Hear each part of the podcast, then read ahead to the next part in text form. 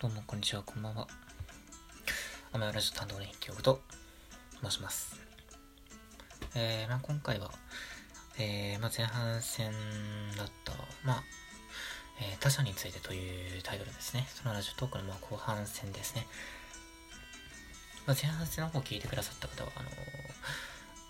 まあ、了解しているかなとは思うんですけれども、その他者とは何ぞやという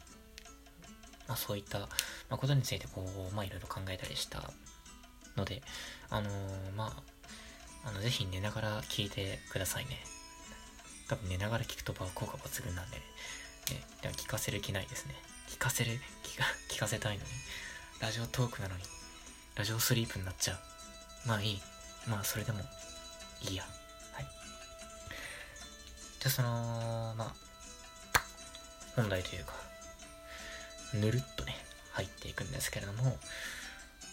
他者とは何ぞやということ。まあ私が、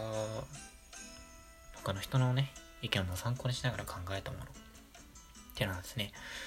こう、一見というかまあ一般的にですかね、まあ、よりこう、まあ多くの人が信じるであろう、まあその他者っていうのはですね、こうやっぱり、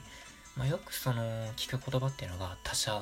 理解とか、他者はこう、と交流するとか、理解するとか、こう、まあ、そういう自分側に寄せて考えるみたいな感じ、考え方っていうのがこう一般的。そういった自分とは他のものを受け入れるっていう感じ、まあ、そういう自分が理解しようとする対象としてこう、他者っていうのが、まあやっぱり多く考えられているのかなとは思うんですけれども、自分はこう、もの、元の意見で似てるのがこう、エマニュエル・レミナさんっていう方なんですけれども、まあその言葉を参考にして、やっぱり、その他者っていうのが、なんだろう、実はそういう、うん、理解とか、交流とかのその文脈にあるものではないんじゃないかなってちょっと考えるようにちょなったんですよね。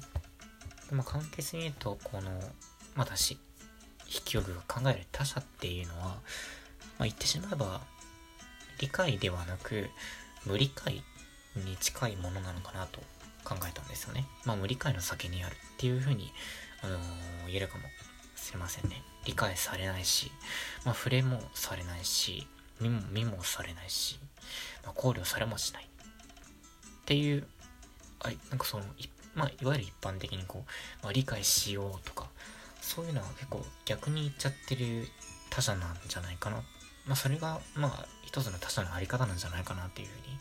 まあ、考えたわけですね。はい。ぜひ、寝ながら聞いていただきたい他者論で、えー、はございますけれども、この、これはあの、ちょっと前に配信したあの、芦田愛菜さんですね。芦田愛菜さんの信じる概論っていう方でも、ちょっと喋った内容と似ているんですけれども、そういう、まあ理想とか裏切りみたいなっていうところで、結局自分が信じてしまうのは他者そのものなのではなくて、まあ自分の中で作り上げたそういう他者のイメージでしかないっていうところもちょっと関係してくるんですけれども、じゃあ真の他者、えー、まあ誠の他者と書くこともできるかもしれませんが、本当の他者って一体何なんだろうと考えた時に、まあ、言ってしまえば、私たち人間っていうのは、本当の他者、真の他者っていうものは多分理解はできないと思うんですよ。もしくは理解したくないものだと思うんですよね。自分のその、まあ枠組みで捉えきれられないものが他者なんじゃないかっていうふうに、まあ、考えたというか、まあ、そういうふうに考えられることもできるんじゃないかなと、ま、思ったわけですね。そういう、なんだろう、まあ、理解されないし、知られもしないし、まあ、触れられもしないしっていう、まあ、いわゆる、なんだろう、友達いないぼっちみたいな感じの、まあ、悪い意味もちょっと含まっちゃってるかもしれないですけど、実はそういう、まあ、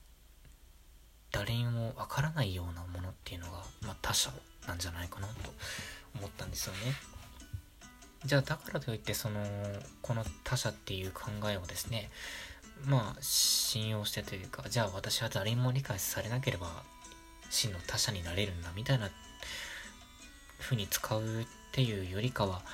何でしょうまあ芦田愛菜さんの考え方にもちょっと似てきちゃうかもしれないんですけど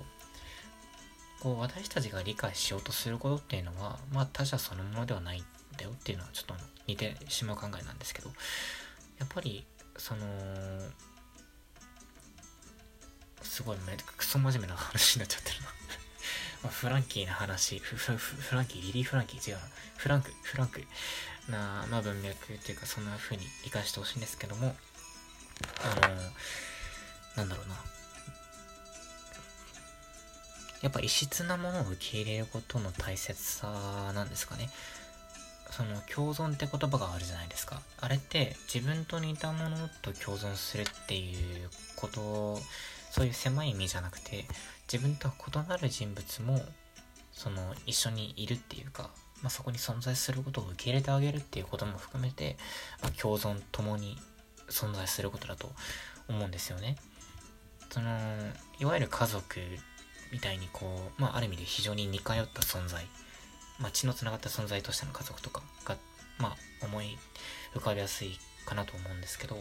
そういう近しいものとか似たようなものだけが共存っていうものではなくて異質なものまたその理解されないものとしての他者みたいなものがあったとしてもそれを含めて共存していくことがまあ本当の意味での共存なんじゃないかなっていう風な考え方にもこうつなげることができる他者なんかなと思うんですね。そういう点ではこの絶対に理解できない他者っていうものは何だろうちょっと役に立つかなとあの思ってみたりしたんですけどもどうですかねはいまあ7分ぐらいちょっと経ってるんですけれどもまあやっぱり何でもかんでも理解できるわけじゃないですよねまあ、大学に入ってからこう、なんだろう、一番よく学んだのがですね、まあ、哲学とかでは有名なソクラテスさんですね。まあ、担当して、担当、毒を飲んだか、毒敗して、まあ、毒青いで死んでしまった。えだよね。多分、そうだった気がするな。うん。まあ、ちょっと、あ、死んでしまったわけですけれども、無知の知、知らないことを知っているっていうことでむしろその大学に入って、まあ繰り返しになっちゃうんですけど、学んだことっていうのが、知らないことを知る大切さ、これもつまりその他者っていう知らないこと、理解できないことがあるんだっていうことを知る大切さも大事、大切さが大事っておかしいな。それも大事だなって思って、